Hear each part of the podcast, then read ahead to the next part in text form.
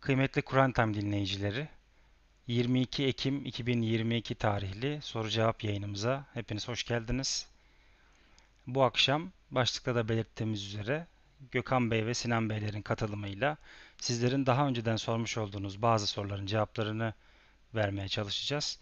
Bununla birlikte yorumlar kısmında veya farklı yollardan ileteceğiniz bazı sorulara da elimizden geldiğince cevap vermeye çalışacağız. Sorularımıza başlamadan önce bir, kısa bir duyurumuz var. Malumunuz e, bundan yaklaşık bir hafta önce kadarı kadar e, zaman önce ilan ettiğimiz bir gönüllülük kampanyası başlatmıştık. Bu gönüllülük kampanyasına da beklediğimizden açıkçası çok daha yüksek e, sayıda başvuru ve katılım oldu. Bundan ötürü en başta bütün dinleyicilerimize, izleyicilerimize ve de destekçilerimize teşekkür ediyoruz. Tabii beklediğimizin üzerinde bir e, başvuru olması sebebiyle de bu başvurulara ancak yeni yeni bakabiliyoruz. Yeni yeni teker teker hepsini değerlendirebiliyoruz. E, pek çoğunuz e, ciddi vaktini, emeğini ayırmayı taahhüt edecek şekilde e, ve uzun uzun kendini ifade edecek şekilde nasıl bu projeye yardımcı olabileceğini ifade edecek şekilde başvurular yapmışsınız. Tekrardan hepinize çok teşekkür ediyoruz ifade ettiğimiz gibi bu başvuruları yeni değerlendirebildiğimiz için önümüzdeki bir hafta içerisinde e, tüm başvuruları değerlendirip daha sonra da size sizden ne gibi tasklar, ne gibi işler isteyeceğimizi içeren ve yapacağımız işlerin detaylarını da içeren mailler göndermeyi planlıyoruz. Umuyoruz buna bir hafta içerisinde muvaffak oluruz. Evet. Ee, Hayırlı akşamlar, hoş geldiniz öncelikle. Ee, Gökhan abi ve Sinan abi. Hoş bulduk. Hoş bulduk. Evet, nasılsınız? İyisiniz inşallah. Sinan hocam buyur. Abi çok şükür e, hafta bitti. Yatıyoruz sabahtan beri o yüzden keyfimiz yerinde yani. Evet. Bir yaramazlık yok. Evet, çok şükür biz de iyiyiz. Sabah oldu. Sabah namazımızı kıldık. Allah kabul etsin. Yayına geldik. Evet, Allah kabul etsin. Dünyanın farklı Evet. yerlerinden aynı niyetlerle, güzel niyetlerle birleşmek de e, işin farklı güzel bir yönü diyebiliriz herhalde. Evet. Evet, arzu ederseniz soruları okuyarak e, ve cevaplarını sizlerden dinleyerek başlayabiliriz. E, ben ilk soruyu e, Buyurun okuyup e, yönlendireyim o halde. E, şöyle bir soru sorulmuş. E, beddua okumanın hükmü nedir? Okunan beddua sahibine geri döner mi? Benim herhalde bu soru değil mi? Evet, bu soru si- sizden e, dinleyelim. Evet. em, Değerli arkadaşlar. Ya beddua okumak en sonda söyleyeceğim şeyi başta söyleyeyim de beddua yani duanın şartlarını sağladıktan sonra nedir duanın şartları? İsterken sadece ve sadece Allah'tan istemek ve açıkça istenmesi yasaklanmamış bir şeyi istememek. Dolayısıyla bu iki şartı sağladıktan sonra bir insan her şeyi Allah'tan isteyebilir. Dolayısıyla e, aslında beddua da bir duadır diye düşün, düşünmek gerekir. Fakat tabii ki Peygamber Efendimizin beddua ile alakalı çok ciddi men ettiği e, bazı tavsiyeleri olmuş. Ve kendi hayatına baktığımızda bedduaya yer verdiği zamanlar olmuş ama bu çok kısıtlı. Onlardan da kısaca bahsedeyim. Fakat öncelikle Müslümanların kendileri için veya diğer Müslümanların aleyhinde özellikle Peyga- e, Peygamber Efendimizin de sahabeleri uyarmasıyla beddua etmeleri yasaklanıyor. Yasaklanıyordan ziyade Peygamber Efendimiz bunun anti tahşidatını çok ciddi yapıyor. Yani mesela bir hadiste geçiyor. Kendinize beddua etmeyiniz diyor. Çocuklarınıza beddua etmeyiniz. Ailenize beddua etmeyiniz. Hatta mallarınıza da beddua etmeyiniz. Çünkü olur ki dileklerin kabul edileceği zamana denk gelir de Allah bedduanızı kabul eder diye e, Müslim'de geçen bir hadis-i şerifte. Dolayısıyla Peygamber Efendimiz beddua etmekten her zaman kaçınmış ve diğer Müslümanların da kaçınmasını istemiş. Ve yine başka hadiste ben size lanet eden, lanet edici bir peygamber olarak değil, rahmet peygamberi olarak gönderildim diye ifade ediyor. Hepimizin bildiği çok meşhur bir hadise Taif'e gittiğinde orada kötü davranışla karşı karşıya kaldı Peygamber Efendimiz. Taş yağmuruna tutuldu. İşte mübarek ayakları kanlar içerisinde kaldı. O sırada Allah tarafından bir melek gönderiliyor ve bu melek istersen diyor onların üzerine şu dağı yani şey yapabilirim, e, indirebilirim. E, dolayısıyla onları helak edebiliriz. Rabbin senden bunu sormamı istedi. Eğer dilersen bu halkı helak edebiliriz diyor. Peygamber Efendimiz hayır diyor. Belki de bunların sülbünden, bunların soyundan sana ibadet edecek çocuklar gelir, doğar ya Rab diyor. Ve yine aynı şekilde Uhud'da dişi kırıldığı zaman, yüzü yaralandığı zaman, yanağı yaralandığı zaman düşmanları için Allahümme ehdi kavmi fe innehum la ya'lemun. Allah'ım kavmimi hidayete erdir çünkü onlar yaptıklarını bilmiyorlar. Yani Uhud gibi Müslümanlar için çok önemli bir e, savaş ve yenilgi üzerine Peygamber Efendimizin e, bunun üzerine bile lanet etmemesi ki e, kendi kavmine yani mümin değiller onlar, Müslüman değiller. Beddua etmediğini görüyoruz. Eee, sonra yani Peygamber Efendimizin tabii ki hayatı boyunca hiç beddua etmediği doğru değil. Dediğim gibi bunu buna geleceğim. Bazı olaylar yaşanıyor. Mesela bir en önemlisi, en meşhurlarından birisi Siyer'de geçen Bir Maune denilen bir hadise. 70 tane İslam davetçisini Peygamber Efendimiz e, bir kabile, Kilab kabilesi geliyor. Biz Müslüman olmak istiyoruz diyor. Medine'de yaşanan bir hadise. Peygamber Efendimiz de onlara 70 kadar genç sahabe ve Kur'an ezberi de güzel olan sahabeleri veriyor. Fakat bu insanlar bir oyuna getirmiş oluyorlar Müslümanları. Kendilerini samimi gösteriyorlar. Biz bu biz bu insanlar vesilesiyle dini öğreneceğiz diyorlar. Fakat daha memleketlerine bile varmadan bu 70 kişiyi öldürüyorlar. Şehit ediyorlar yolda. Ve Peygamber Efendimiz aylarca yani en az 1-2 ay süre boyunca her namazdan sonra bu kabileye beddua ediyor. Yani namazlarından sonra o kabileye beddua, beddua ediyor. Yine Bedir Muharebesi'nden önce yani Peygamber Efendimizin ellerini açıp Allah'ım şunu sana havale ediyorum, bunu sana havale ediyorum diye ve daha sonra işte burada falanca ölecektir, şurada falanca ölecektir diye o sahabelerine gösteriyor. Buna birazdan geleceğim. Fakat daha çok böyle mümine yani mümine lanet etmek Peygamber Efendimiz tarafından çok ciddi antitaşlat yapılmış. Ona lanet etmek, onu öldürmek gibidir diyor. Yani Buhari'de geçen başka bir hadis-i şerifte. Şimdi e, bir başka hadis-i şerifte ben şöyle bir not almıştım ona bakayım. Diyor ki lanetçiler kıyamet gününe şefaatçi ne de şahit olurlar. Yani burada demek istediği şu etrafa lanet yağdırmayı huy edinmiş olanların öyle insanlar vardır bilirsiniz. Yani bazen bir insanın üzerine çok ciddi manada yük gelir. Ciddi bir zulme uğramıştır. Onun lanet etmesinden bahsetmiyoruz. Onun beddua etmesinden bahsetmiyoruz. Adam veya kadın huy edinmiş yani.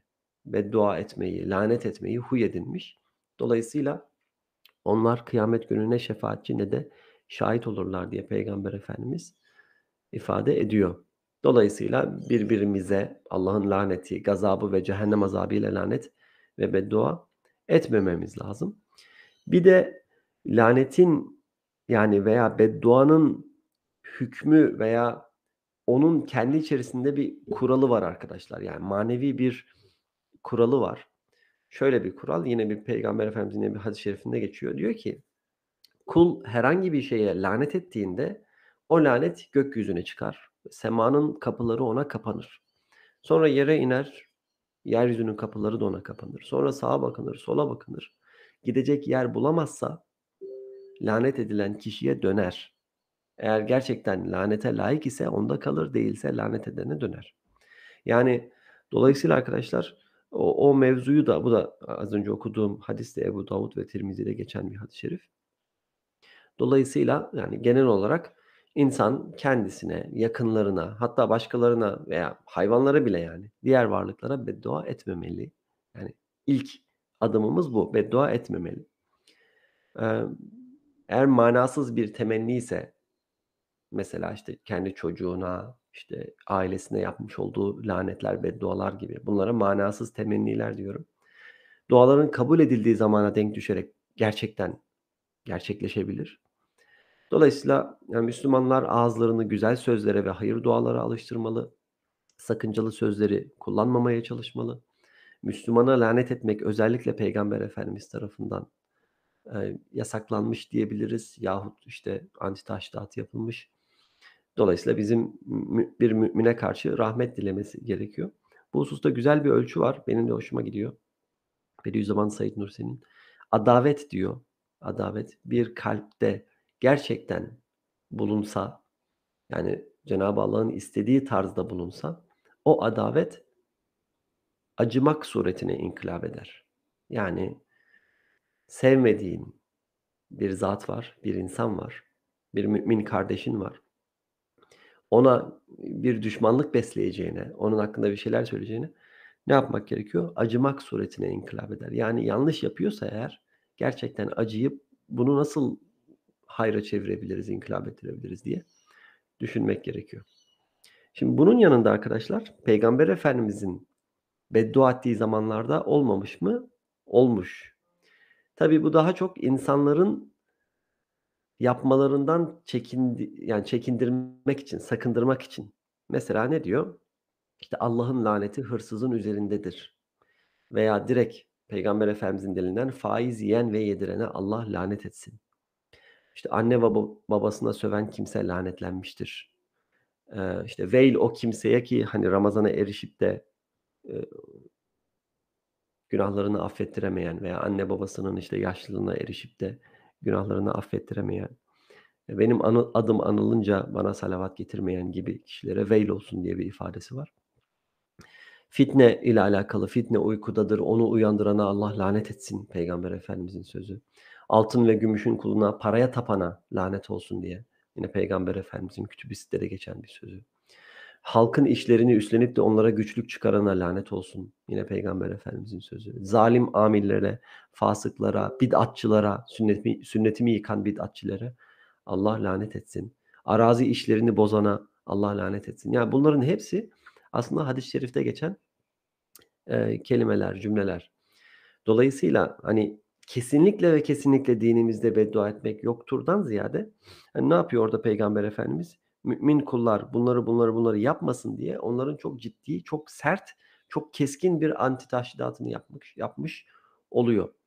Zaten arkadaşlar biz her ne kadar beddua işte insanlar etmesin vesaire desek bile ehlullahın ya yani Allah dostlarının kitaplarına baktığınızda, dua kitaplarına baktığınızdaki en meşhurlarından birisi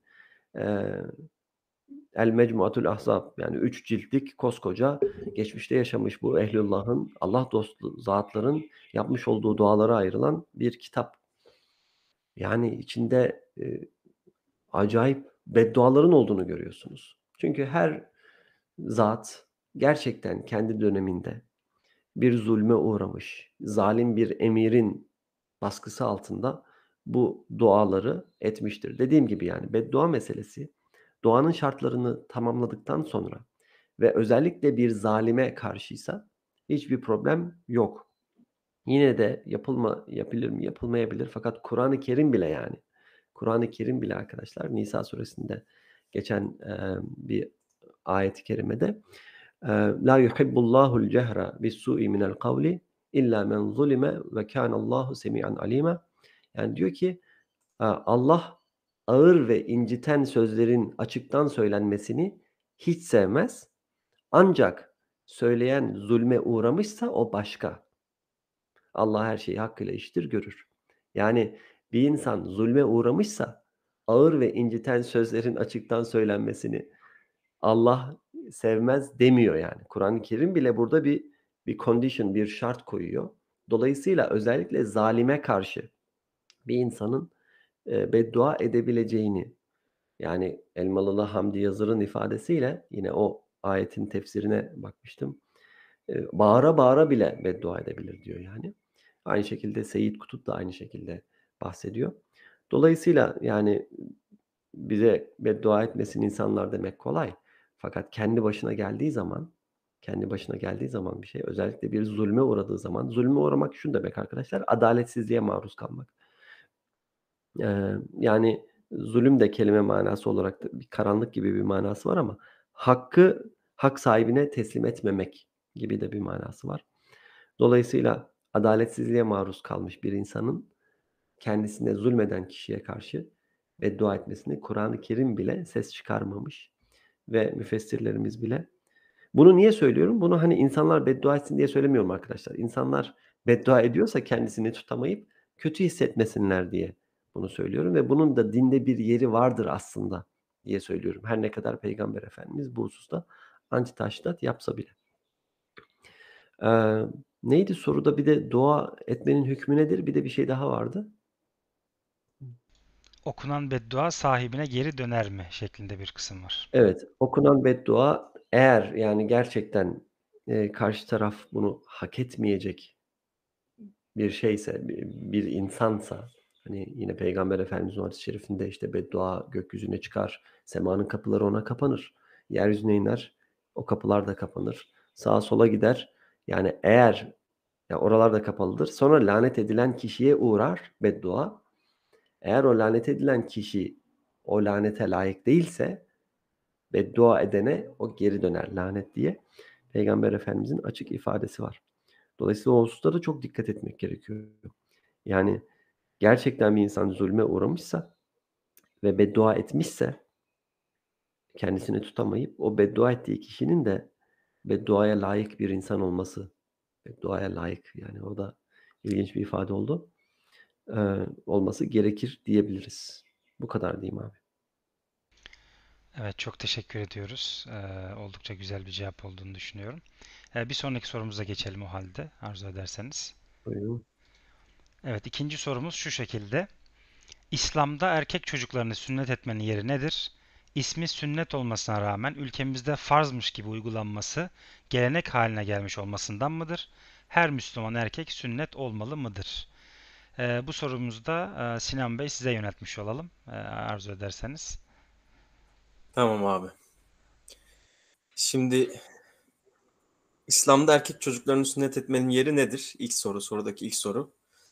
Ee, sünnet olmanın hükmü adı üstünde sünnettir. Bu da Arapça ifadesiyle hitan olarak geçiyor yani e, bu amel. Dilimize de sünnet diye geçmiş ve Efendimizin bir hadis-i şerifinde Buhari ve Müslim'de geçen bir hadis-i şerifinde mesela Hazreti İbrahim'in çok geç yani çok ileri bir yaşta sünnet olduğunu ifade ediyor.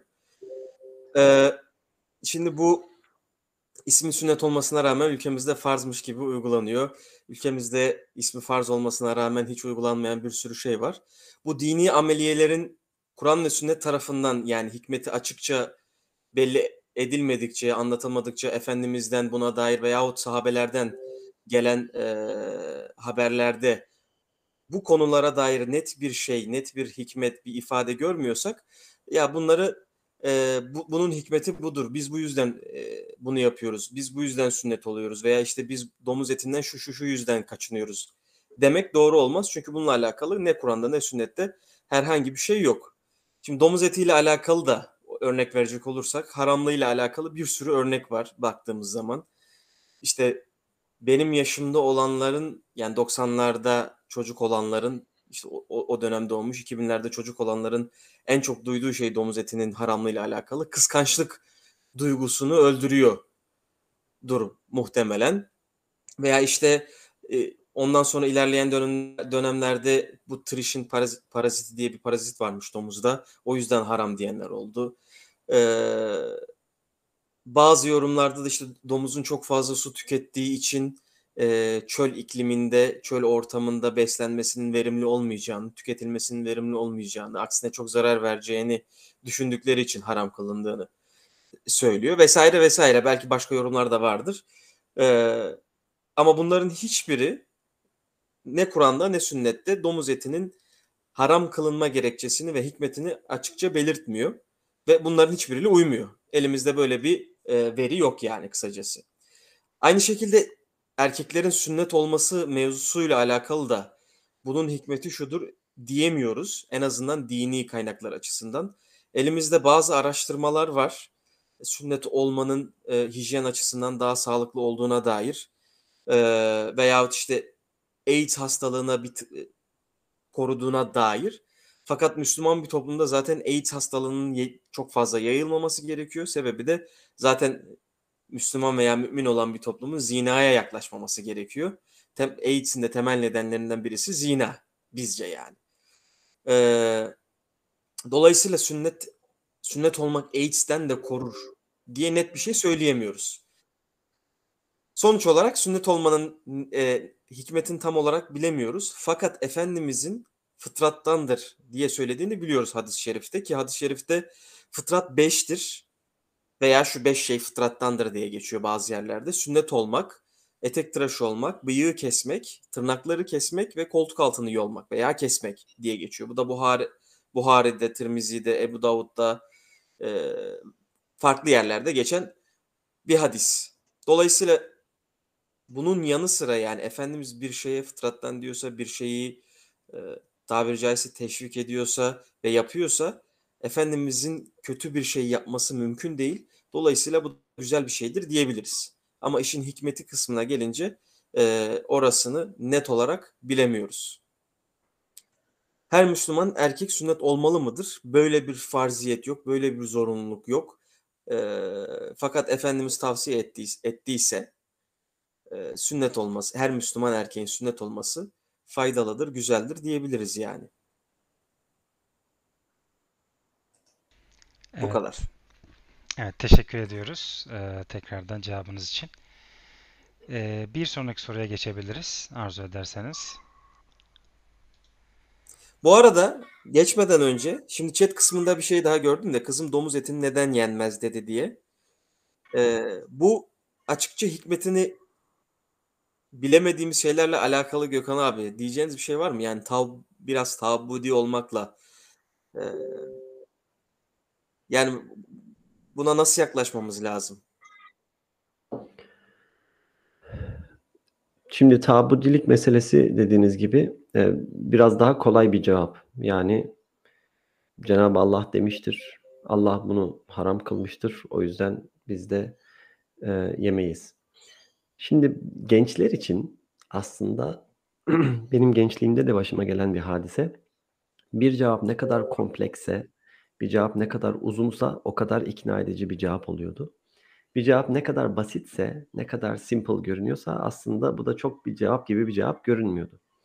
Fakat zaman geçtikçe, yaşım büyüdükçe ve bu konular üzerinde düşündükçe aslında basit cevaplara daha tekrar dönmeye başladım. Yani onu diyebilirim. Ee, gerçekten bazı şeylerin cevabı çok simple. Yani Cenab-ı Allah'ın o emri. Allah domuzu seçmiştir. Ee, ondaki bütün hikmetleri hepsini ancak ve ancak Allah bilir. Fakat biz sonuçta ona inandığımızı, onun bizim üzerimizdeki e, emirlerini uygulayacağımıza dair söz verdiğimizi bir mümin olarak biliyoruz. Allah da bizi bazı şeylerden men ediyor. Biliyoruz ki biz Kur'an-ı Kerim'de bizi men ettiği şeylerin hemen hemen hepsi aslında zatında kötü şeyler. İşte anne babanıza kötü söz söylemeyin gibi. Şimdi Kur'an- Kur'an-ı Kerim aynı zamanda domuzdan da men ediyor ve biz bunun amacını çok fazla anlayamıyorsak en başta zatında o işin çok iyi olmadığını belki anlayabiliriz. Öyle olmasa bile Allah emrettikten sonra başka bir sebep aranmaz normalde. Dolayısıyla o bir imtihan unsurudur müminler için. Nasıl ki işte Hazreti Salih'in kavmine falanca deveyi kesmeyin, yemeyin diye emredildiyse müminlerin kavmine de domuzu yemeyin diye emrediliyor. Nasıl ki o deveyi kesmek Hazreti Salih Aleyhisselam'ın kavmi için bir imtihan unsuruysa domuzu yemek yememek de müminler için bir imtihan unsuru.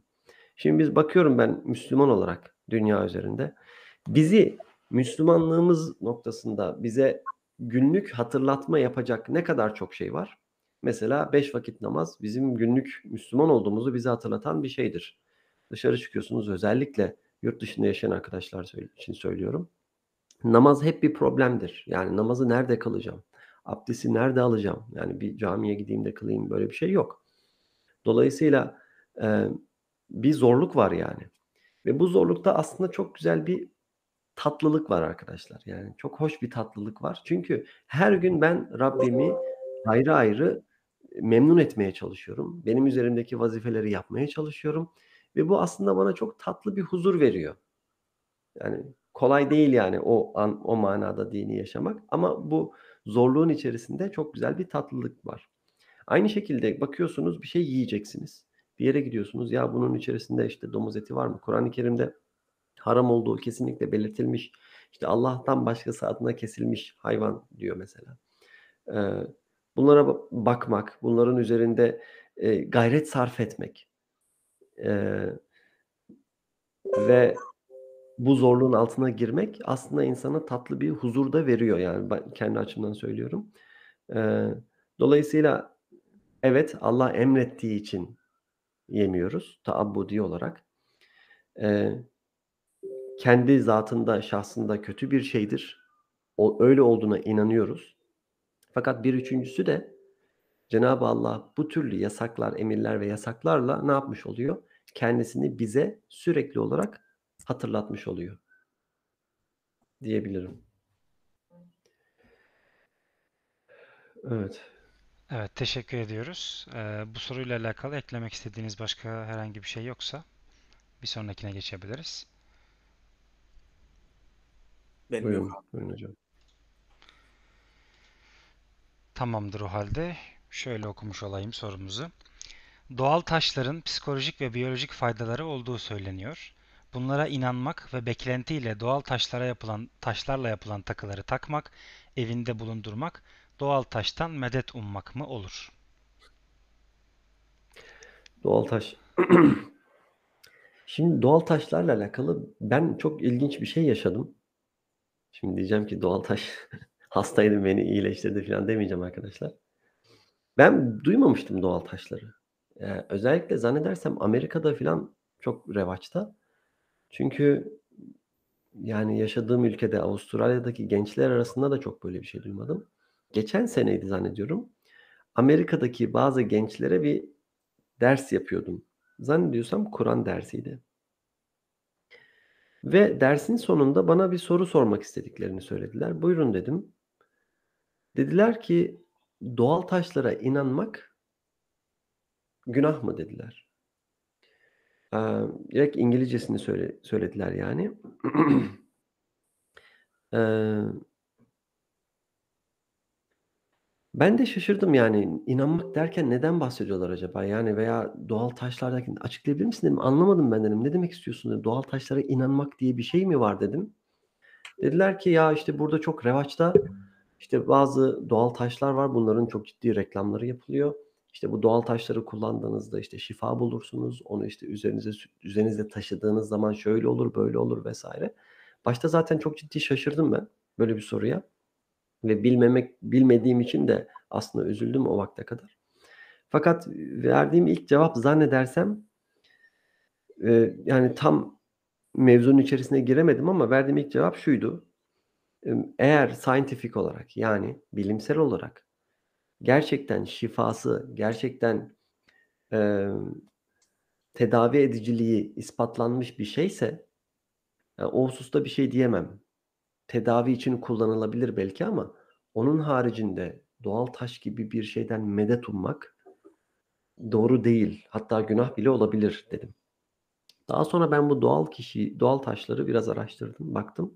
Gerçekten üzerinde herhangi bir bilimsel araştırma neticesi yok arkadaşlar. Ve bilimsel araştırma derken onların kendi reklamlarında falanca işte böyle diyor, filanca doktor böyle diyor. Bu tarzdaki bilimsel araştırmalardan bahsetmiyorum. Mayo Clinic'in veya Amerika'da Harvard Üniversitesi'nin yayınladığı bilimsel bir araştırma yok. Dolayısıyla böyle bir bilimsel araştırmaya dayanmayan ve sadece insanların bazı insanların sözlerine dayanan bir şeye inanmak bir mümine başta yakışmaz diye düşünüyorum. Şimdi Kur'an-ı Kerim niçin İsrailoğullarından çokça bahsediyor? Yani o kadar çok bahsediyor ki İsrailoğullarından ki yani arada da çok ciddi bir vakit var. Biz onları görelim vay be işte nasıl peygamberleri öldürmüşler, ne türlü yanlışlara yapmışlar, işte neler neler başlarından geçmiş diye okuyalım bir tarih kitabı okuyalım diye değil. Peygamber Efendimizin Aleyhisselatü Vesselam yine bir hadis-i şerifinde sizler diyor sizler önceki sizlerden önce gelenlerin yaptıkları yanlışları yapmadan teker teker yapmadan Ölmeyeceksiniz diyor. Hepsini yapacaksınız diyor. Hatta diyor onlar bir kertenkelenin deliğine bile girseler siz de gidip onları takip edip o kertenkelelerin del- deliğine gireceksiniz.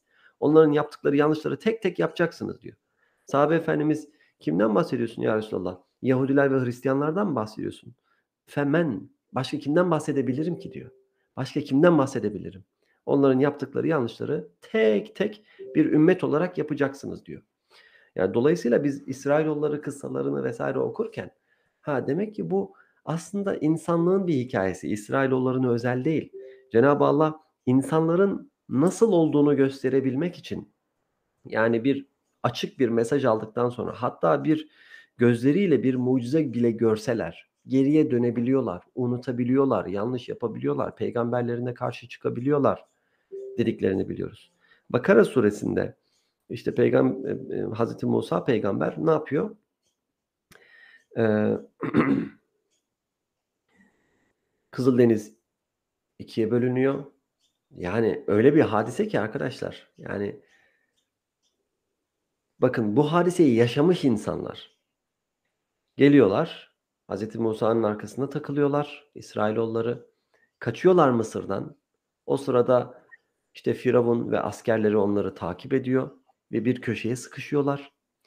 O köşeye sıkıştıklarında e, Firavun ve ordusunu arkalarını tozu dumana katarak koşarak kendilerine doğru geldiklerini görüyorlar. Tabi bu hususta Hz. Musa'yı suçlamaya başlıyorlar. İsrailoğulları ki her ne kadar onun bir peygamber olduğunu inanıyorlarsa da unutuyorlar yani. Sonra Hz. Musa aleyhisselam tarihe geçecek bir söz söylüyor. Rabbim beni yalnız bırakmayacaktır diyor ve orada kendisine gerilen bir emirle asasını yere vurup o denizin ikiye yarılmasına sağlıyor. Yani bir mucize meydana geliyor. Ve insanlar o yani sağında ve solunda koskocaman dağlar gibi dalgalar olan yerden geçip karşı tarafa çıkıyorlar. Ve Firavun'un da ordusunun boğulduğunu görüyorlar. Bakın buna şahit olmuşlar.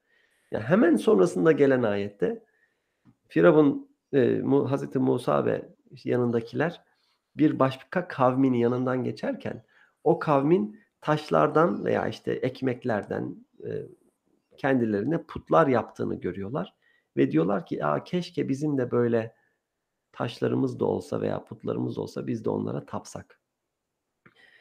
Hz. Musa da onlara kızıyor aleyhisselam. Yani Rabbim sizi daha henüz böyle bir mucizeden kurtardı yani. Nasıl böyle düşünürsünüz diye. Yani o mucizeyi görmüş bir insanın nasıl ki yani bir yanlışa düşüp hala ve hala ya bir taştan işte bizim putumuz olsa da ona tapsak demesi gibi yani insanoğlunun bir hikayesidir bu. Taşlardan medet ummak meselesi. Aynı mesabeye, aynı seviyeye düşürmüyorum. Bazı insanlar e, bunun gerçekten scientific olarak en azından placebo denilen yani herhangi bir etkisi yok fakat psikolojik olarak o insanları aslında etkisi varmış olduğuna inandıkları için kendilerine iyi geldiğini düşünüyorlar. E, fakat dediğim gibi yani credible bir kaynakta yayınlanmış bir yayın yok. E, dolayısıyla arkadaşlar aynı mesabede tutmuyorum. Fakat bu insanların, bu arkadaşların çok ciddi manada oturup bir düşünmeleri lazım. Yani dinimiz böyle bir şeye cevaz vermiyor. Peygamber Efendimizin bile yani e, yaptığı şey, yaptırdığı şey Felak, Nas surelerini okutmaktır. Kur'an-ı Kerim'e tekrar sarılmaktır. Hazreti Fa- e, şey Fatiha suresinin bir ismi e, şifadır. Yani şifa içinde okunur. E, dolayısıyla Peygamber Efendimizin baktığınızda duaya sarıldığı, Cenab-ı Allah'a dua ettiği. Yani öncelikle bu arkadaşlar bence birkaç step üzerinden geçmeleri gerekiyor. Gerçekten etmesi gerektiği kadar dua etti mi yaşamış olduğu sıkıntıların üzerine? Cenab-ı Allah'tan istemesi gereken şeyleri istedi mi? İstemesi gerektiği gibi istedi mi? Yani bunların hiçbirisi olmuyorsa alternatif çözüm yollarına tabii bakmak lazım. Bu hususta yine modern bilimin işte önerdiği psikologdur veya işte e, diyelim ki nefes egzersizleridir, uykusuna dikkat etmektir, yemeğine dikkat etmektir. Yani bu hususla alakalı söylenen, bilimsel olarak söylenen şeylere uydu mu? Yani bütün bunları yaptıktan sonra zaten yani mevzu taşa kadar düşer mi bilmiyorum. Fakat öncelikle bunlara bakmak gerekiyor. Bunlar üzerinden gitmek gerekiyor. doğal taşlarla alakalı da lütfen insanlar bunu kendilerine bir çıkar yolu, bir çözüm yolu olarak bulmaya çalışmasınlar diyebiliriz. Burada şöyle küçük bir şekilde araya girip şunu e, ekleyebilirsem hani soruyu biraz daha genişletmek adına chatten gelen bir istek üzerine. Hani bu doğal taşların yanında işte başka pek çok yine bu şekilde inanılan ve insan üzerinde etkisi olduğuna inanılan şeyler var. İşte çakralar, enerji noktaları meselesi gibi veya halkta daha çok karşılığı olan astroloji, işte doğum tarihiyle insanın karakteri üzerinde arasındaki bağlar veya işte burçlar amiyane tabirle dediğimiz mesele gibi. Bunlarla alakalı da kısa bir iki cümle söyleyebilir miyiz? Aynı kapsamda hani doğal taşlar ve plasebo etkisinden mesela bahsettiniz. Evet. Yani dediğim gibi o çakra denilen veya enerji denilen şeylerle alakalı eğer Harvard gibi örnek verecek olursak yani Harvard gibi bir üniversitenin e, bilimsel araştırmalarında makalelerine gerçekten girmiş ve bunlar peer observation'larla işte desteklenmiş veya o deneyler yapılırken e, blind experiment denilir. Yani bir insan bazen deneyi yaparken e, birkaç şeyi vardır onun stepi vardır. E, deneyi yaparken kendi çıkmasını istediği sonucun lehine bazı şeyleri biraz daha böyle gevşek tutabilir. Diyelim ki işte meşhur şey vardır ya işte Japon doktor işte kendisine kötü söz söylenen su kristallerinin işte bozulduğunu, iyi söz söylenen işte su kristallerinin çok güzel bir şekilde işte şekil aldığını göstermiştir tarzında bir deneyden bahsedilir. Tamamen uydurmadır yani. Aslında böyle bir deney olmuştur ama hiçbir zaman yani olduğu iddia edilmiştir ama hiçbir zaman tekrarlanamamıştır. Çünkü nasıl çıkmasını istiyorsan te, deneyin sonucunu ne yaparsın? O tübün kapağını tam sıkmazsın mesela. Ee, işte ne bileyim onu biraz daha karanlık bir yere koyarsın. Ki istediğin sonuç çıksın aslında. Fakat bu deney blind experiment denilen yani iki tarafın da e, aynı şartlarda olduğu bir şekilde gerçekleştirildiği zaman o Japon adamın adını unuttum yani artık çok klasik bir Japon ismi var. Yapmış olduğu deneyin aynısına hiçbir zaman ulaşamıyorlar.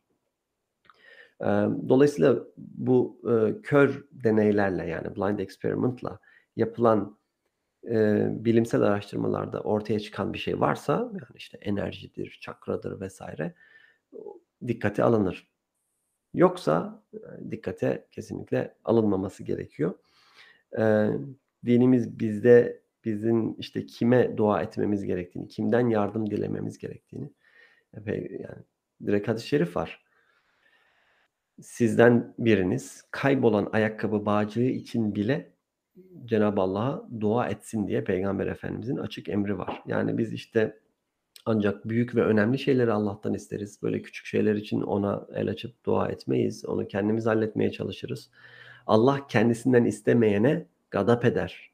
Bu şekilde de bir hadis-i şerif var. Dolayısıyla bu tarzda psikolojik bunalıma girmiş, veya gerçekten yardıma ihtiyacı olan insanlar ee, Cenab-ı Allah'a dua etmeliler. Modern bilimin de öne sürmüş olduğu işte yemek, uyku meselesi, arkadaşlarıyla konuşma, sosyal bir hayatın içerisinde bulunabilme gibi yani onların söylemiş olduğu şeyleri de uygulamak gerekiyor. Onun haricinde bir şeye girmeye gerek yok burçlarla alakalı arkadaşlar e, şeye atarsanız linkini canlı yayın e, canlı yayının chat box'una atarsanız burçlarla alakalı bir yazımız yayınlanmıştı. Yani burç en nihayetinde aslında e, bizim hangi burçta olduğumuz e, geçenlerde bir çalışma çıktı veya bir şey ortaya çıktı. Aslında insanlar kendi zannettikleri burç değillermiş. Çünkü aradan geçen binlerce yıl yani bu ilim ilk çıktığında aradan geçen binlerce yılda işte o artık yıllardır işte fazla eksik günlerdir filan. Bunlar olayı bayağı bir değiştirmiş durumda. Ee, aslında insanlar bulundukları burçlarda bile değilmiş yani. Ee, dinen de Peygamber Efendimizin yani böyle bir şey yok. Sadece bahsedilen bazı şeyler var ama o hadis-i şerifler zayıf hadis-i şerifler. Mesela işte dünya öküz ve balığın üzerindedir diye sorulmuş. Peygamber Efendimiz'e Peygamber Efendimiz işte ilk seferde dünya öküzün üzerindedir demiş. Aradan birkaç ay geçmiş tekrar sorulmuş. Dünya balığın üzerindedir denilmiş. İşte bu acaba şey olabilir mi? İlk söylediğinde dünya öküz burcunun üzerinde ya boğa burcunun üzerindeydi. Daha sonra sorulduğunda dünya balık burcunun üzerindeydi filan diye çeviriler yapılmış. Fakat bunlar İsrailiyat kaynaklıdır. Ee, İbni Mesud'dan rivayet edilmişti zannedersem. Ki o da İsrailiyat kaynaklarına çok ciddi vakıf olmuş. Yani bu hususta dine hizmet edecek şekilde yani o şeye vakıf olmuş. Fakat onun aktardığı her şeyi de hadis olarak aktarmaya başlanılmış. Ve bunların bir ayrımı yapılmadığı için de onun aktardığı çoğu şey de aslında İsrailiyattan aktarılan şeylerdir. Dolayısıyla e, öyle o hadislerde e, zayıf hadislerdir. Yani çok fazla itibar edilmemesi e, gereken gereken kadar zayıf hadislerdir yani. E, o açıdan bakmak lazım. Evet teşekkür ediyoruz abi. E, bence oldukça e, anlaşılabilir, e, net bir cevap oldu. E, şimdi bir sorumuz daha var. E, o soruya geçebiliriz arzu ederseniz. E, o soruyla birlikte de e, chat üzerinden başka cevaplayacağımız soru veya yorum yoksa Bes, e, bitirmiş olacağız. Şimdi tam geçmeden taşlarla alakalı chat üzerinde akik taşından yüzüğü olduğu söyleniyor. e, bir arkadaşımız yazmış. Şimdi Peygamber Efendimizin akik taşından yüzük yüzüğü olduğu da e, videolarımızda da bahsetmiştik. Çok trajikomik bir hatadır. Peygamber Efendimizin hadis metninde tehattemu bil akik yüzük takın aslında onun gerçeği oradaki bir noktalama işareti yani okuma hatasından dolayısıyla tahayyemu bil akik yani Akik Vadisi'nde ikamet edin manasında. Akik Vadisi Medine'nin hemen dışında bir vadi. Peygamber Efendimiz gazve için veya bir yere gidilecekken e, o Akik Vadisi'nin yanından geçerdi ve orada bir su bulunduğu için veya dinlenecek bir yer bulunduğu için Akik Vadisi'nde ikamet edin, çadırlarınızı kurun ve ikamet edin. Çünkü orası mübarek bir vadidir. Yani bereketli bir vadidir. Oradan istifade edin manasında söylemiş olduğu bir söz. Fakat bir okuma yanlışından da ötürü Peygamber Efendimizin akik yüzük takın. Hatta bu vadi bereketli bir vadidir meselesinin de işte akik taşından yüzük taşı, takan bereketli bir hayata erişir, işte onun sıkıntıları giderir vesaire bir sürü şey söylenmiş. Fakat orada yani asıl söylen, söylenen şey Akik Vadisi'nde ikamet edin meselesidir. Maalesef böyle bir hata var arkadaşlar. Evet, ilgili konuyla alakalı bir yazımız da yayınlanmıştır web sitemizde. Onun linkini de chat üzerinden paylaştık. Ee, merak eden arkadaşlar oradan okuyabilirler. Ee, o hadis-i şerif onun çevirisiyle alakalı o trajikomik e, denebilecek meseleyle alakalı aslında güzel bir yazıydı. Tavsiye de ediyoruz. Evet, bir sonraki soruya geçiyoruz o halde. Ee, sorumuz şöyle. Başıma zor imtihanlar geldi. Ne kadar güçlü durmaya çalışsam da maalesef yese düştüm. Çabalamak için hiçbir ümidim yok. Günlerimi ibadetle geçiriyorum fakat gelecek endişesi peşimi bırakmıyor. İş, aş, evlilik, evlat. Bunlar için geçmişte çok çabalamama rağmen artık hepsini dünyalık olarak görürsem bunlar ben uğraşmadan da gelip beni bulabilir mi? İstina tavrıyla alakalı belki. Zira benim bunlar için artık hiç gücüm kalmadı ve evden bile çıkamayacak psikolojik sorunlarım oluştu. Evet Sinan abi sizin bu konuyla alakalı fikirlerinizi alalım inşallah. Tamam abi ama soruya geçmeden önce chat'in chat'te üst kısımda bir soru yazmıştım diye ikinci kez tekrarlayan birisi vardı. Ee, sorduğu soruyla alakalı bir yazı paylaşıldı. Görmedi muhtemelen. O arada kaynamasın. Onu söyleyeyim yazıyı yani annesi. bir kere daha paylaşabilirim ben hemen Tamam. tekrardan. Tamam. Ee, yukarıda kaldıysa, unutulduysa tekrardan görmüş olur, olunur diye. Hemen paylaşıyorum. Tamam abi. Şimdi bu birincisi bu soruyla alakalı olarak evden çıkamayacak kadar psikolojik sorunları, bunalımları olmuşsa birisinin e, burada bizim net bir cevap vermemiz çok mümkün değil. Çünkü bu iş artık psikoloğa veya psikiyatrise e, gidilmesi gerekiyor demektir. Daha farklı şeyler olabilir, daha ciddi şeyler olabilir, daha tehlikeli şeyler olabilir bilemiyoruz. Soruyu soran kişinin de bu soruyla alakalı bu arada e, bu tarz birkaç tane daha soru almıştık daha öncesinden. E, her gün Kur'an Time ekibi olarak sorularınızı kontrol ediyoruz bu arada. Onu da belirtelim. Ee, sorularınızı kontrol ediyoruz, kategori ed- kategorize ediyoruz ve cevaplamaya çalışıyoruz işte elimizden geldiğince. Bu konuyla alakalı birkaç tane daha soru gelmişti. Ee, burada hakikaten bu şekilde bir hal varsa mu- muhakkak ve muhakkak bir uzmana gözükmek gerekiyor. Fakat hani o seviyeye gelmedim. Bir tıkanmışlık hali, bir kilitlenmişlik hali, hiçbir şeye enerji bulamıyorum, müzik dinleyecek dahi enerjim yok, spor yapacak, dışarıda yürüyecek enerjim yok, koltuktan kalkabilecek gücüm yok. Hani o seviyede bir şeyse belki o tıkanmışlık ve kilitlenmiş hisleriyle alakalı eee, birkaç şey söylemeye çalışalım. Bununla alakalı yazılarımız da var zaten. Eee, hatta yakın zamanda yayınlanan iki tane daha yazı var. Bundan önce de yayınlanmıştı diye hatırlamıyorum. Hatırlıyorum yanlış hatırlamıyorsam. Şimdi bu bu mevzuyla alakalı bizim e, en başta yani bu hissettiğimiz şeylerin birer his olduğunu his olarak değerlendirmeleri, bu kitlenmelerin, bu tıkanmışlık halinin, bu enerji bitikliğinin birer duygu ve his olduğunu bilmemiz gerekiyor ve duygularımız da temelde sinyallerdir diyebiliriz yani. Bunlar eee, bunun böyle bu sevgidir, hüzündür, bu işte kaygıdır, öfkedir, bu duygular gerçek midir, değil midir? Biz gerçekten öfkeleniyor muyuz, öfkelenmiyor muyuz? Ne kadarı bizim taklit ettiğimiz duygular? Bunlar ayrı bir ders veya derslerin konusu. Ee, fakat bunların tartışması şimdilik bir yana bütün hisler öncelikle bir sinyal olarak düşünülmesi gerekiyor. İster psikolojik deyin, ister manevi, ister ruhani, e, beynimize gelen biyolojik, maddi, bedensel ne diyorsanız yani bunlar e, maddi ve yani bedensel bünyemize gelen sinyallerdir. Fakat bu sinyallerin bozuk olma, tam ayarlanmamış olma, yanlış yerden geliyor olma veyahut bizim yanlış anlamamız gibi olasılıkları da var. Yani bu sinyaller tam doğru çalışmıyor olabilir. Ee, bunu da bir yere koyup o halleri, o tıkanmışlık halini, o sıkıntılı durumları bu şekilde düşünmek gerekiyor. Şimdi bunlarla alakalı olarak da birincisi insanın Kur'an'da da İsra suresinde miydi? İnsan aceleden yaratılmıştır veya insan çokça acele çok acelecidir gibi ifadeler olduğunu görüyoruz yani. Ee, yaşadığımız hadiseleri veya hadiseyi doğrudan çok fazla ciddiye alıp onu takıntı haline getirmeden önce e, yaptığı acelecikler bağlamında insan hayrı istediği gibi şerri de zararı da ister insan pek acelecidir şeklinde Kur'an'da da bir e, ik, ikaz var yani. Diğer taraftan da emeklerin ya da yaptığımız şeylerin şimdi soruda sorulan işte e, bunlarla alakalı çok çaba verdim, bir sürü şey yaptım, bir sonuç elde edemedim ya veya edebildim veya işte ettiğim sonuçlar hiçbir işime yaramadı neyse.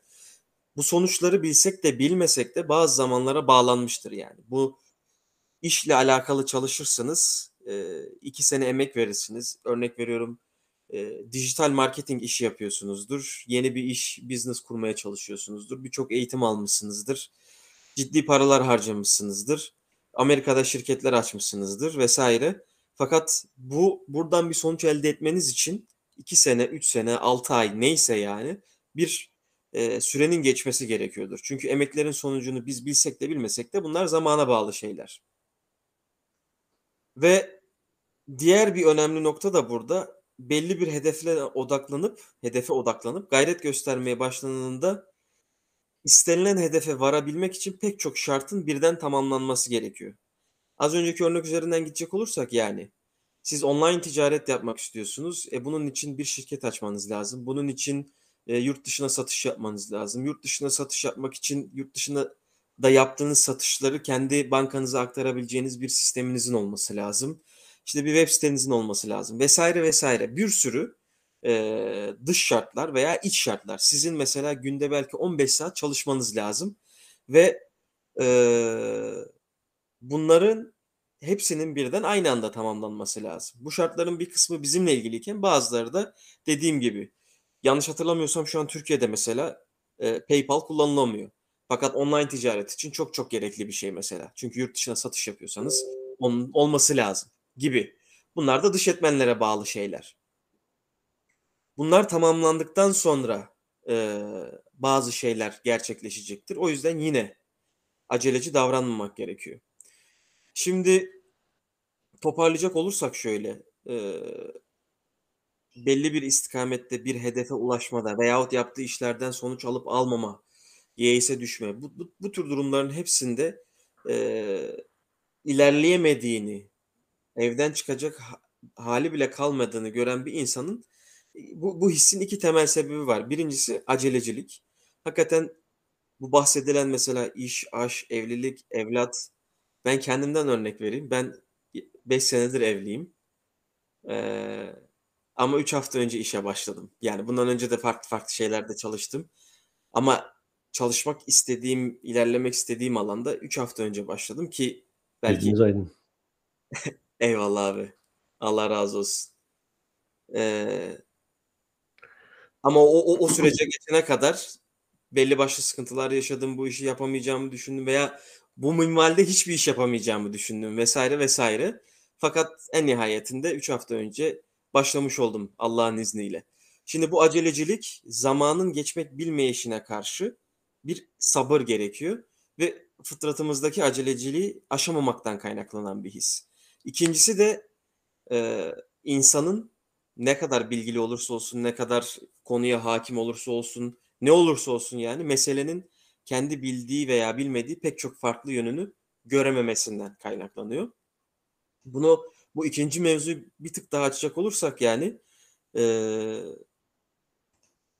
hedeflenen istikametteki her mağlubiyet, her yenilgi, her yeise düşme, yapamadığımız, beceremediğimiz veya biraz becersek bile istediğimiz sonuca ulaşamadığımız her şeyde, her mağlubiyet, her istenmeyen sonuçla karşılaşma ilgili kişiye kendisi ve durum hakkında önemli bilgiler vermektedir. Yani bu aslında hani bir, bir klasik şeyiyle yaşanılan hadiselerden ders almak da diyebilirsiniz. Ee, fakat daha basit basite indirgeyecek olursak mesela e, normalde bir insan öfkesine hakim olabiliyor ama uykudan uyandıktan sonra veya birisi sabah erken uyandırdığı zaman çok sinirli oluyor. Vardır belki çevrenizde böyle insanlar. Bunun hani bunun bir sebebi mesela bu, bu duruma dikkat ederse o insan belki bir uyku sağlık sorunu, bir uyku sorunu, bir sağlık sorunu olduğunu görecektir. Uyku apnesi olduğunu görecektir. İşte uykuda nefes alamama, belki bir kilo problemi olduğunu vesaire görecektir. Dolayısıyla o öfkesinin sebebinin aslında o kilo veya o uyku apnesi veya o nefes alamama uykuda olduğunu görecektir. Fakat o, o hislerden kurtulamadığımız ve o hisler bizi çok sert vurduğu için biz o farklı yönleri çok fazla göremiyoruz. Farklı bir ihtimal olarak da uyumadan önce mesela insan hakikaten çok overthinker mı diyorlar artık böyle hem çok fazla düşünen hem de negatif şeyler düşünen düşünüp kendisini daraltan insanların da böyle bir böyle bir halde uykuya daldıklarını farz edersek uykusundan uyandığında yine öfkeli veya negatif veya işte kızgın olarak uyanacaktır. Şimdi bunları aşabilmek için birkaç madde sayabiliriz. Birincisi yeni enerji girişleri. Bu arada chat'teki gibi bahsedilen bir enerjiden bahsetmiyorum. Ee, hani böyle çakradır, şudur, budur. Daha maddi enerjiler gibi düşünebiliriz yani bu enerjileri. Hani vücudumuzda bir, bir iş yapmamız için gerekli olan enerjiler işte spora gitmek için bir enerji atıyorum buna LPG diyelim kitap okumak için gerekli enerji benzin diyelim vesaire vesaire. Bu tarz bir enerjiden bahsediyorum. Birincisi bu gerçek bir tıkanmışlık söz konusuysa ki soruyu soran kişi de öyle. Yeni enerji girişleri olması gerekiyor. Bundan önceki bir canlı yayında da sanırım bununla alakalı böyle bir şey konuşmuştuk. Eğer o canlı yayının kaydı duruyorsa şeyde e, oraya ayrıntılı bir şekilde bakılabilir. Direkt orada beslenmedir, iyi uykudur e, gibi gibi şeylerden bahsetmiştik. Ee, bu noktada işte yeni enerji girişleri gerekiyor. Bizler enerjileri yaratamıyoruz ama bunları başka başka şekillere dönüşebiliyoruz yani. Dönüş, dönüştürebiliyoruz. İkinci mevzuysa bu arada bu yeni enerji girişleri yeni bir dizi izlemek olabilir, yeni bir işe başlamak olabilir, yeni insanlarla tanışmak olabilir. Bu tür şeylerden bahsediyorum. Önceki kayıtta biraz daha ayrıntılıydı. İkinci bir şeyse başka bir işle meşgul olmak ama bu iş e, mesela atıyorum canınız işte dersten kaldınız ve canınız çok sıkkın ve hakikaten bunun yüzünden okulunuz uzadı ya da sınıfta kaldınız her neyse e, meşgul olunacak o iş bunu düşünüyorsunuz sürekli ve sizi çok rahatsız etmeye başladı. E, meşgul olunacak iş bu düşündüğünüz şeyi unutturacak bir şey olmalı. Mesela çok ağır bir spor varsa spora gidenler belki öyle ağır kondisyonu ağır ya da ağırlıkları ağır olan bir sporda e, hareket edebil e, etmeli veyahut işte e, cidden oyun oynadığı zaman özellikle gençler eğer bu halleri unutuyorlarsa belki böyle bir başka bir işle e, belli bir süre meşgul olmaları gerekiyor. E, burada da zaten bir işten yorulduğun zaman başka bir işe koyul ve rağbetinde Allah'a olsun e, diye de bir ayet vardı. Bu şekilde de insan o hallerden, o tıkanmışlık halinden e, biraz daha sıyrılabilir, biraz daha kurtulabilir yani. Ama bu noktada da şeyi unutmamak lazım. Yani o girişilecek iş, yeni başlanacak iş hakikaten bizi sıkan o mevzudan başka şey, e, o, o mevzuyu düşünmeye imkan vermeyecek bir şey olması lazım. Üçüncü mevzuysa burada bu enerji, az önce bahsettiğimiz o enerji kaçaklarını e, ön, önlemek, o muslukların o delikleri e, tıkamak. Yani herhangi bir konuda bizim için ne kadar önemli olursa olsun gereğinden fazla kaygılanma, yerli yersiz sürekli onu düşünme, bu konu hakkında şikayet etme, her fırsatta olumsuz değerlendirme, atıyorum bir e, sözlüğe gireceksiniz ya da işte tezinizi sunacaksınız. Orada mesela o o anı hayal edip sürekli bir açıdan başarılı, çok başarılı olup olduğunu olup olup e, sevindiğinizi veya başarısız olup üzüldüğünüzü veya işte ben tezime şöyle çalıştım, böyle çalışmadım, şunları unuttum, bunları ekleyemedim, ne söyleyeceğim, ne yapacağım gibi e, şeyleri sürekli devam ettirmek, negatif duyguları ve ifadeleri zaten o azıcık olan enerjinizi de alıp götürecektir. E, ve başkalarına yardımcı olmak da bu nasıl yapabiliyorsanız yapın. Başkalarına yardımcı olmak da o tıkanmışlığı aşma konusunda Allah'ın izniyle ekstra ve sürpriz inayetler gelmesini sağlayacak bir şeydir. Onun haricinde başka dua ve istiğfar var. Bununla alakalı zaten az önce Gökhan abi siz bir sürü o duadan bahsettiniz yani. E, fakat burada hani biraz daha pratik bir şeyler vermek gerekirse yani bahseden kişi evden çıkamayacak haldeyim, yataktan kalkamayacak haldeyim dediği için e, dua etmek de o insana çok zor gelebilir. Dolayısıyla burada çok basit insan çok basit dualardan yattığı yerden böyle yani dua zaten hani yatarken yürürken sağımızda sağımıza uzandığımızda solumuza uzandığımızda yolda yürürken de yapabileceğimiz bir şey. Ee, tabii ki özel bir vakit ayırıp odaklanmak daha kıymetli olabilir de ama o hareket o enerjiyi bulamayan insanın bu tıkanıklığımı gider. Bu bu bu e, yorgunluk halimi, kitlenme halimi benden al. O yatakta bile yapabileceği e, bu tarz, bu formatta dualar bulup söyleyebilir yani. İstiğfar da aynı şekilde duayla aynı etkiyi yapabilecektir. İnsanın günahkar olduğunu hatırlaması ve bu konuda pişman olduğunu hatırlaması, pişman olduğunu ifade etmesi Allah'a karşı e, ve bu yüzden bazı zikir veya dualarla meşgul olması da aynı etkiyi yapacaktır e, diyebiliriz yani bu konu aslında çok çok böyle 5, 6, 7, 8, 9 derslik bir konu. Ama e, dediğimiz gibi öncelikle eğer ciddi bir problem varsa, uzun süreli bir şeyse bu, profesyonel yardım almakta fayda var. Daha sonrasında eğer bu kadar değilse, hala birazcık bir çözüm yolu aranabiliyorsa, belki bu bahsedilen şeyler faydalı olabilir diyelim. Evet, teşekkür ediyoruz abi. Ee, bence yine diğer cevaplarımız gibi oldukça kapsamlı, güzel bir cevap oldu. Şimdi son bir e, soru cevaplayacağız chatten. E, o sorudan sonra da bu akşamlık müsaadenizi isteyeceğiz sevgili dinleyenler. E, sorumuzu şu an okuyorum. Çocuğumuza anlamı güzel olan peygamber ismi vermek istiyoruz ama ebced hesabı düşük çıkıyor. Hangisine önem vermeliyiz? E, bu soruyu Gökhan abi sizden rica edelim. Şimdi zaten bir tarafta peygamber ismi varken diğer tarafta ebced hesabı yapıp ya ebcedi bunun düşük çıkıyor e, demek çok şey değil. Yani sonuçta peygamber ismi. Yani Cenab-ı Allah o ismi beğenmiş. o isim ona verilmiş. Dolayısıyla o hususta e, yani bunun tartışması bile olmaz. Ebced meselesinin temeliyle alakalı zaten hani e, İslami bir temeli yok. Yani Peygamber Efendimiz'den önceki Yahudilerin de kullandığı bir şey mesela ebced hesabı. Yani her bir harfe bir sayı, bir rakam verip onların toplamını işte bir şeye sanki denk geliyormuş gibi düşünmek. Ee, aslında Kur'an'da ve de ne de ne sahih ne de zayıf hadislerde böyle bir iddia geçmez yani çocuğunuza ebced hesabıyla isim verin veya işte ebced hesabıyla isim verirken ebcedi, ebcedi düşük çıkarsa şöyle olur böyle olur. Yani dolayısıyla isim verirken doğum tarihin veya buna bağlı bir ebced hesabının dikkate alın, alınacağı meselesi e, doğru değildir. Efendimiz bu konuda çocuğa isim verme konusunda yani birkaç şey söylemiş hadislerde. Bir, anne babasının üzerine çocuğuna güzel bir isim vermek onun üç temel hakkından birisi. Çocuğun üç temel hakkından birisi olduğunu söylüyor. Yani güzel bir isim verilmesi gerekiyor. Peygamber Efendimiz yine mesela kendi duyduğu işte Abdul Uzza mesela Uzza putunun oğlu veya kulu gibi şirk ifade eden isimleri kesinlikle değiştiriyor. Zannedersem Ebu Hureyre radıyallahu anh'ın ismi de benzer bir isim. Onu duyuyor. Peygamber Efendimiz değiştiriyor onun ismini. Ee, anlamı yine kaba, işte kıraç, sertlik gibi isimleri olan kişilere isimlerin değiştirmelerini teklif ediyor. Ama yine de zorlamıyor.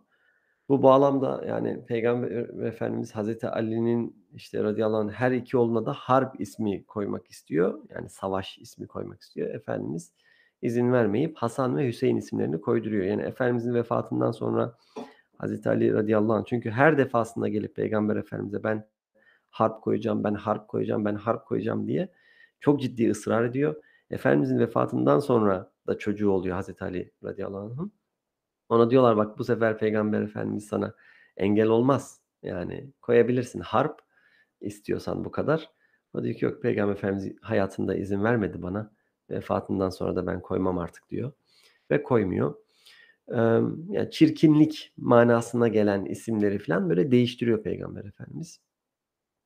Yine bu kadar ciddi değil ama mesela bereket manasına gelen veya ismi bereket olan bir insanın ismini değiştirmesini teklif ediyor. Onu açıklarken de hani bereket burada mı? Birisi gelecek mesela ortamda bereket burada mı? Bereketi arıyorum diye bir soru soracak. İşte bir başkası da diyecek ki ya bereket buradan ayrıldı, bereket buradan çıktı gitti gibi cümleler kurmak istemediğini ifade ettiği için e, o ismi Peygamber Efendimiz istemiyor. Ya bunlar dışında Peygamber Efendimizin isimle alakalı söylediği sahih bir şey yok. Bir ismin çocuğa ağır geleceği düşüncesi de aynen ismi ebcede göre koyma gibi bir sünnette aslında aslı olmayan bir şey. Yani rahat olsun arkadaş. Ebced hesabını ayarlamasına, hesaplamasına vesaire gerek yok. Zaten peygamber ismi olduğundan bahsediyor. Ee, inşallah o bereketli olur diyelim. şey istihare ile alakalı bir şey vardı. Onu da kısaca şey yapmış olalım. Ha şeye yazmışsınız Kur'an Time olarak web site web sitede yayınlanan cevabın linkini koymuşsunuz. Oradan bakabilirler arkadaşlar. Yani istihare namazı ve duası vardır ama istihare rüyası. İstihare yani oradaki e, kelimenin kökü hayır kökünden geliyor. Yani hayır olanın, hayır olanın ne olduğunu Cenab-ı Allah'ın bizim gönlümüze bir şekilde hissettirmesi için yapılan dua e, ve namaz ve dua ve daha sonra uyumaktır. E, Cenab-ı Allah'ın bizi kalbimizi bir şeye yaklaştıracağını ümit ederiz. Ama rüyanda şunu görürsen, rüyanda yeşil renk görürsen, rüyanda beyaz renk görürsen bunu yap. Ya böyle bir kolaylık yok arkadaşlar. Ee, o zaman her şey için o zaman istihareye yatalım. Allah bizi yönlendirsin. Hiçbir zaman yanlış bir seçim yapmayalım. Dolayısıyla o hususta Önemli olan duaya yön, yönleniştir. Ee, Peygamber Efendimizin sözleriyle Allah'tan bir şey istemektir. O namazı kılmaktır. Ee, uyumaktır o hislerle, düşüncelerle. Uyandığında da gönlünün neye yakın olduğunu, yani bu mesela 2-3 günde de ortaya çıkabilir. Bir haftada da ortaya çıkabilir. Ama olmadığı sürece bunu tekrarlamak, devam ettirmek gerekiyor. Ee, inşallah Cenab-ı Allah'ın bize bir çıkış yolu, bir doğru yol göstereceğini düşünürüz. Bunda psikolojik şeyler de var yani. Bazen bir karar verirken ani karar vermemek yani birkaç gün beklemek vesaire onlar da yardımcı olur. İstihare duasının ve uyumanın böyle bir etkisi de vardır. O an harekete geçecekseniz belki hislerinizle harekete geçeceksinizdir.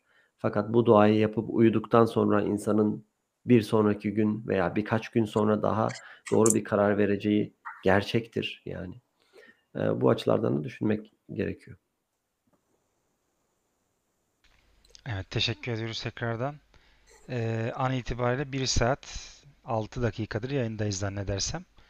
Ee, Evet. chat'e bakınca pek çok daha cevaplanmamış soru da görüyoruz. Aynı zamanda tarot falokları falan yani şimdi gör, gör, hızlı hızlı görürken şey Hı hı, yapalım. tabii. Kısaca değinmiş olalım. Tarot falokları ve büyünün yasaklanması hususunda bir şey yasaklanıyorsa ve ondan men ediliyorsa bu onun ciddiye alındığı anlamına gelmez mi? Yani buradan yola çıkarak falın ve tarotun gerçeklik payı olabileceğini düşünebilir miyiz? Hayır düşünemeyiz. Zaten bir defa e, gerçeklik payından ziyade yani haram olduğu belirtilmiş şeylerdir bunlar. Kur'an-ı Kerim'de açıkça haram olduğu belirtilmiş şeylerdir. E, büyünün gerçeklik payı olduğunu biliyoruz. Peygamber Efendimizin hayatından bile biliyoruz yani. E, fakat o falokları, tarot bunlar niye yasaklanır? Yani gerçeklik payı olmasına gerek yok bir şeyin yasaklanması için. Bir insan faloklarıyla kendi hayatının alakalı bazı kararlar veriyor. Psikolojik bunalımlara giriyor. Yanlış seçimler yapıyorsa da yasaklanır. Yani niye siz böyle saçma sapan, hiçbir şeye dayanmayan, hiçbir gerçekliği olmayan bir şeye inanıyorsunuz? Yani bunun biz önünü keselim. Akil insanlar olarak da bu yapılmasın e, şeklinde de yaklaşılabilir. E, dolayısıyla gerçeklik payı e, olduğunu söyleyemeyiz. E, faloklarının.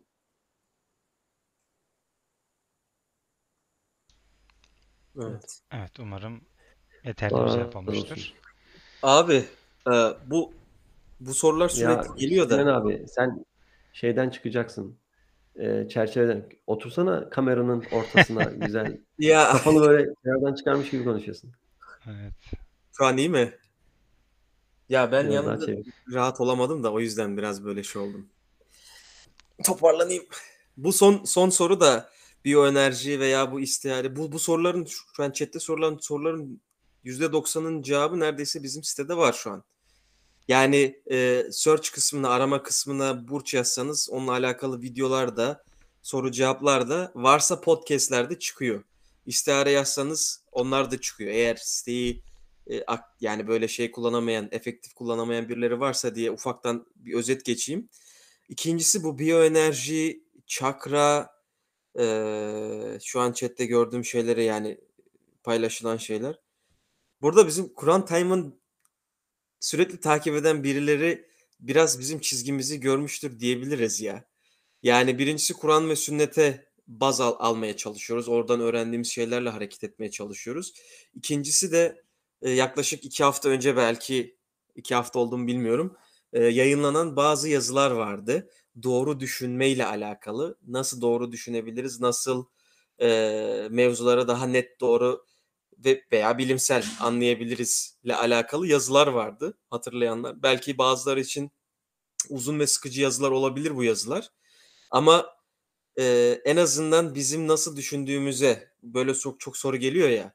Bunun hakkında ne düşünüyorsunuz? Bu öbür hakkında ne düşünüyorsunuz diye. Bizim nasıl düşündüğümüze e, referans olabilecek yazılar var orada. Yani Kur'an Time ekibi aşağı yukarı böyle düşünüyordur. E, bu, bu sorulan sorular hakkında diye o yazılara bakılabilir. Yani nasıl düşünüyoruz, nasıl düşünce sistemimiz var ya nasıl onu kurmaya çalışıyoruz. Onlara bakılabilir bu mevzularda. Birincisi Kur'an ve sünneti baz almaya çalışıyoruz ama özetle. İkincisi de meseleyle alakalı sorulan e, biyoenerji veya diğer şeylerle alakalı e, bilimsel veriler varsa az önce Gökhan abinin dediği gibi bilimsel verilerden bahsediyorum. Hani öyle yapılmış bir araştırma değil. E, hem belli bir grubun üzerinde veya belli bir olayın üzerine yapılmış işte bunun e, dışarıdan gözlemlenmiş sonuçları alınmış test edilmiş vesaire vesaire e, ise ve tamamsa buna ve Kur'an ve sünnette de çelişmiyorsa bu mesele evet makul olabilir deriz yani. Diyeyim. Burada e, yayını bitirelim Gökhan abi ekleyeceğiniz bir şey yoksa. Allah razı olsun. Herkese hayırlı geceler diliyorum. Evet, teşekkür ediyoruz. Ee, kıymetli dinleyiciler, sizlere de e, yaklaşık 1 saat 10 dakika, 15 dakikadır bizlere eşlik ettiğiniz için çok teşekkür ediyoruz. Ee, hem web sitemize hem de e, bu gibi yayınlarda chat kısmına gelen pek çok soru oluyor. Ee, tabii biz de e, özellikle araştırma ekibimiz bu sorulara cevap vermek için gerçekten var güçleriyle çalışıyorlar. Bütün sorulara kaynaklarıyla, referanslarıyla güzel cevaplar hazırlamak için. E, fakat tabii ki bütün sorulara yazılı cevap hazırlamak her zaman mümkün olmadığı için biz de bugün yaptığımız bu yayının bir benzer yani benzerlerini belli aralıklara yapmak gibi bir niyet içerisindeyiz. Tabii İnşallah. niyet etmek, e, fikir üretmek, sonrasında bunları hayata geçirmek için çaba göstermek e, bu yönüyle Kur'an Time gönüllülerine düşüyor. Fakat bütün e, dinleyicilerimiz ve izleyicilerimiz de bizlere bu hususta dualarıyla, güzel temennileriyle destek olabilirler. E, dualarınızı, desteklerinizi her zaman bekliyoruz diyelim. E, katılan herkese teşekkür ediyoruz. Gökhan Bey, Sinan Bey sizlere özellikle teşekkür ediyoruz. Sonraki gelecek yayınlarımızda tekrardan buluşmak ve görüşmek üzere diyelim inşallah.